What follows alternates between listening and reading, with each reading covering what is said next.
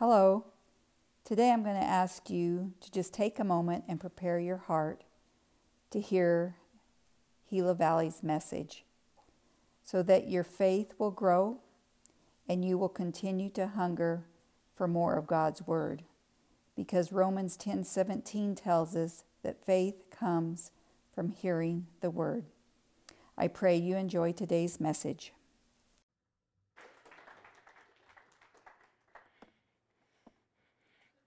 Good evening, everybody. Would you open your copy of God's Word with me to John chapter 5:19-21? If you don't have one tonight, there are Bibles in front of you in the pews.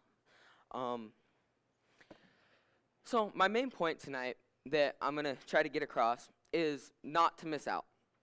So don't miss out on Jesus' amazing works that he does every day all around us, and don't miss out on everlasting life through Jesus. So when I was a little kid, probably like 5, 6, 7 years old, my parents told us that we were going on a spring break trip. But they couldn't just do this in a normal way, right? They had to do a scavenger hunt. So we had clues that would lead to more clues. And eventually we found out that we were going to Disneyland, right? We were just ecstatic. Everybody was bouncing off the walls, just amazed. We were going to get to go to Disneyland, right? When we got there, it was a great time. We rode all the rides, ate food, all that stuff. And amazing as sunburns and $20 popcorn was, it won't compare to what everlasting life will be with Jesus when we get to spend all of eternity with him in heaven. Would you pray with me? Lord, I pray for everybody that's here tonight. Thank you for bringing everybody here, and I pray that this message, that you would speak through me tonight, and that it would really speak to everybody's heart, so they would just grow closer to you. Okay, so following along, John chapter 5, verse 19 says, Jesus gave them this answer. Very truly I tell you, the Son can do nothing by himself. He can do only what he sees his Father doing, because whatever the Father does, the Son also does. For the Father loves the Son and shows him all he does. Yes, he will show him even greater works than these, so that you will be amazed. For just as the Father raises the dead and gives life to them, even so the Son gives life to whom he is pleased to give it. A little bit of background context on these verses, because it doesn't really make a whole lot of sense like this.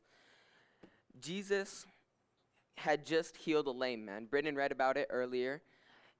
There was a man by a pool, and he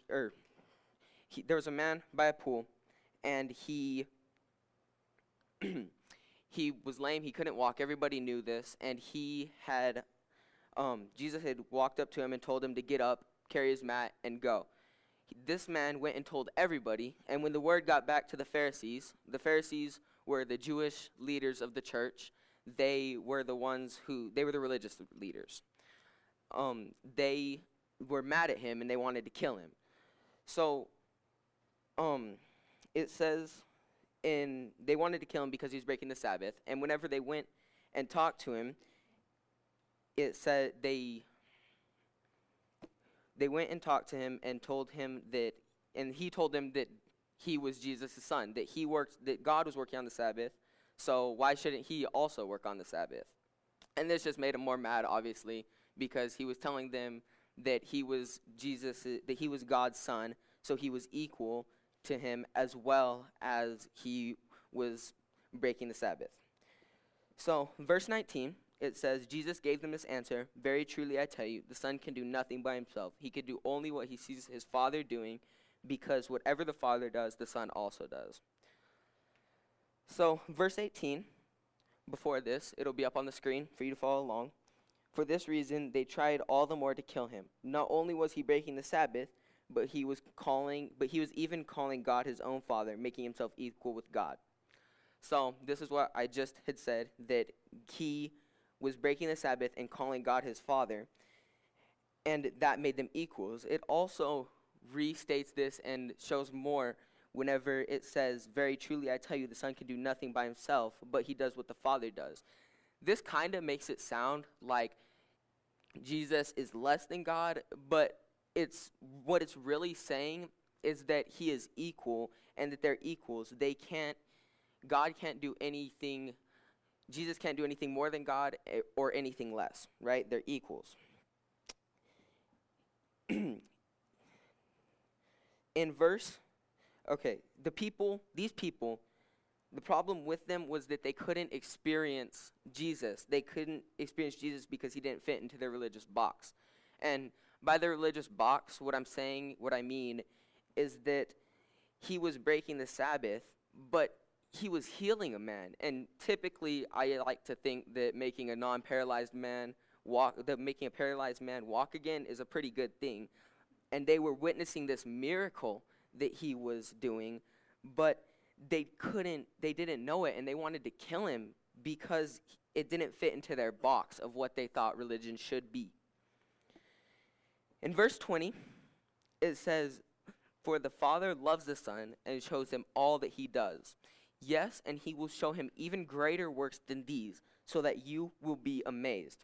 Some versions also say, "so that you will marvel at the works."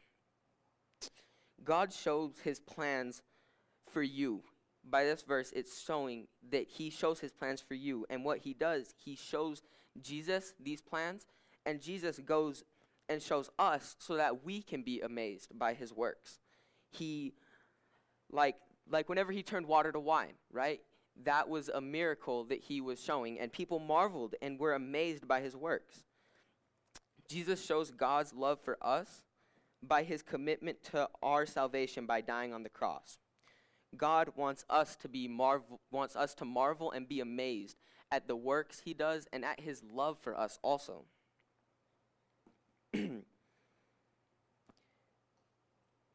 Verse 21 says, "For just as the Father raises the dead and gives them life, even so the Son gives life to whom he is pleased to give it." So in this verse, what it is saying is God gives us life. He can give us life in a physical meaning, like how Brennan read earlier. He raised Lazarus from the dead. That's pretty amazing. He raised him from the dead. He'd been dead for like 4 days. And then Jesus just told him to roll the stone away and to go. And he told Lazarus to come out. And he came out and was alive again. But this doesn't just mean in a physical, worldly sense that God and Jesus can give life to who they want. It also, it's like a double-edged sword, because it can also mean for our salvation. And the people who he gives salvation to and life to is the people who accept him to be the Lord of our lives, when you make the decision to make Jesus the Lord and Savior of your life, you're making the decision to not be dead and have salvation for eternity. Jesus wants you to marvel in his love for you and receive his gifts of everlasting life. John chapter 5, verse 24. It's going to be up on the screen again. It says, "Very truly I tell you, whoever hears my word and believes him who sent me has eternal life and will not be judged, but has crossed over from death to life." So, again, this is kind of just saying how when we accept Jesus to be the Lord and Savior of our life, we will cross over from that death in our of salvation to being alive. Could I invite the band back up and just finish by saying that would you just marvel at Jesus' love for you? And right now, our current state is dead in our souls, but you can make the decision to have everlasting life. During this time, you can come up. I'll be right here to pray with me. And then there's Bo right there, and Pastor Nathan will be in the back. So I encourage you to make that decision if you haven't already.